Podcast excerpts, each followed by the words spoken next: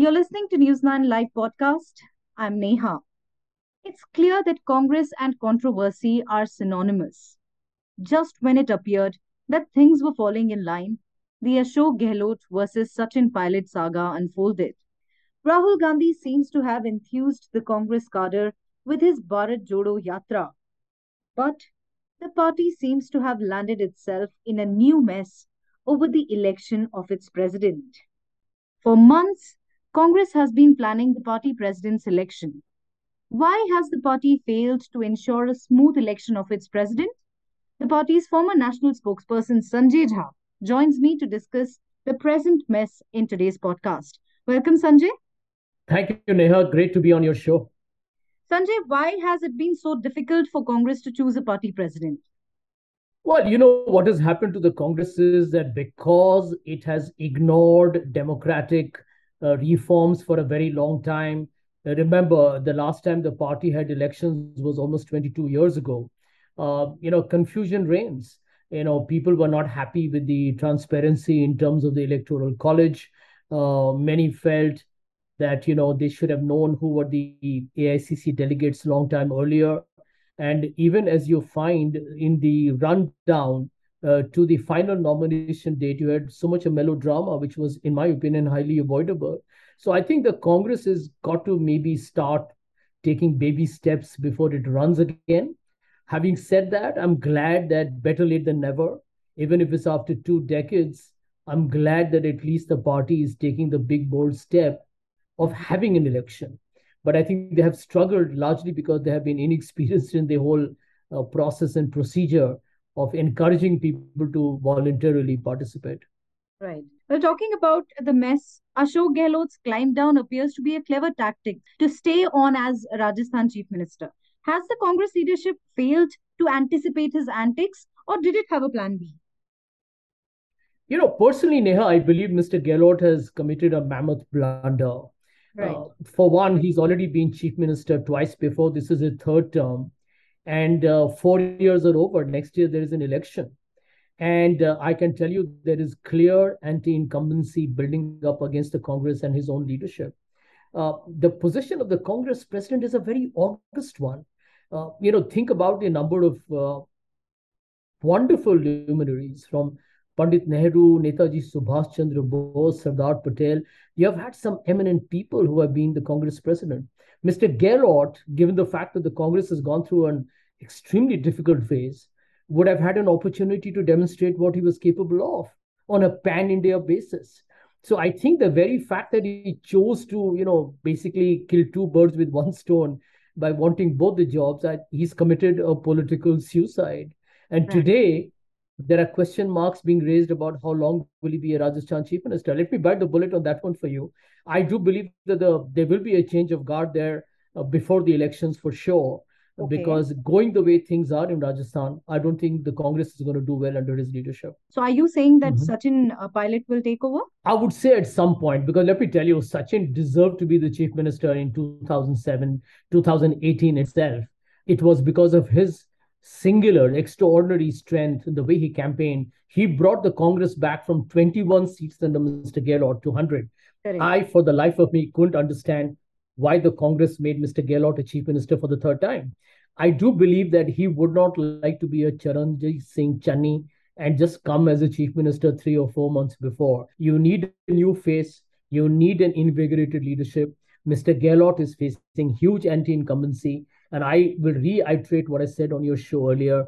He made a huge mistake in not biting the you know opportunity of being a Congress president candidate. I think he would have probably won. Today, he faces the you know the dilemma of not even being a Rajasthan chief minister. That's what you pay the price of arrogance, I guess. All right. Well, coming back to the Congress election, do you think whoever becomes the party president will have the freedom to make decisions or will the Gandhis continue to be the backseat drivers? Interesting question. You see, the Gandhis are so deep in the DNA of the Congress that assuming that even if you and I were the Congress president, people will assume us to be the puppets of the Gandhi family. So that is something that one has to learn to live with. The Congress should learn to live with it. Uh, the second point is that end of day, all these politicians, whether it's Shashi or Mr. Kharge, mm-hmm. they all have their own independent political status as well. It's for them to take advantage of the responsibility and do what's good for the party. And uh, having said that, you cannot deny, okay, that the the Gandhis will continue to be a very powerful force because uh, if today Rahul had stood for an election, there would be no election because it would be a 99.99% vote for the for anybody from the Gandhi family. So whoever becomes the president will have to necessarily uh, carry not just the Gandhis but people whom they support or those who support them. Uh, it's it's it's a tough job, I can tell you that. But I would feel that Shashi would be more independent than Mr. Kharge. And one is because he's been more vocal, more public. He's definitely a, a very progressive liberal leader. I know him personally very well and uh, he yeah. would probably take more dispassionate decisions. Mr. Kharge, I think he would play it more safe. So you're saying that Shashi Tharoor is a better choice than Mallikarjun Kharge? Personally, for me, I'm being very honest with you. I believe uh, Shashi is not just, uh, you know, he's labeled as a English-speaking, suave, charming, you know, elitist, Oxfordian uh, character. It's not true. You know, he's somebody who I think if you heard him the press conference today was speaking good Hindi. He is very popular, I think, with the middle class. He can charm the youth. The urban middle class has rejected the Congress. Right. The youth have been disillusioned with the Congress. Uh, if you look at it, industry is not happy with the Congress. How are you going to win them back? And you know, for people to believe that he's only going to be popular in the South, I think that's a terribly myopic way to look at it. Uh, Shashi is an international figure. He's also a national celebrity.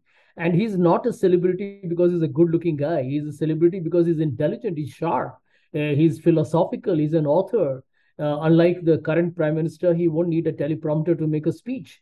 And he will hold press conferences. So I do believe that, you know, end of day, he is definitely a better candidate. Uh, he's younger too. That makes a difference as well. India's average age is 28.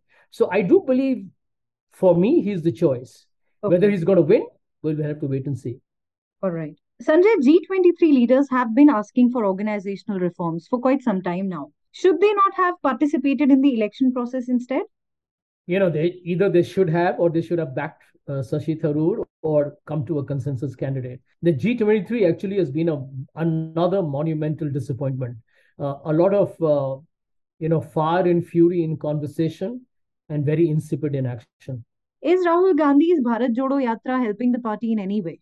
You know, Neha, I think uh, the Bharat Jodo Yatra is an outstanding initiative of the Congress Party. Mm-hmm. Now, I do agree that, uh, you know, the way the elections uh, for the Congress president has built up, courtesy Mr. Gehlot's, uh, I would say, quite disappointing uh, encouragement of an internal rebellion in Rajasthan, that is unfortunate. But I think Rahul walking 3,500 kilometers, engaging with the public, exposing the BJP uh, and its extremely uh, underwhelming performance. I think that's a great step. Uh, my sense is that it will become a huge hit with every passing day. And it is for the Congress, however, to mobilize the momentum into an electoral benefit.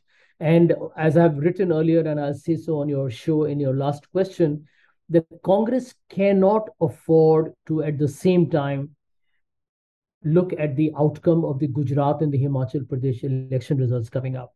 So I think you got to campaign hard. You need a new president. You also need a outstanding success with the Bharat Jodo Yatra. In politics, you need to multitask, and I hope the Congress does that part rather right. well. Right. I'll wrap with that. Thank you very much, Sanjay, for talking to me. Have a great weekend, everyone.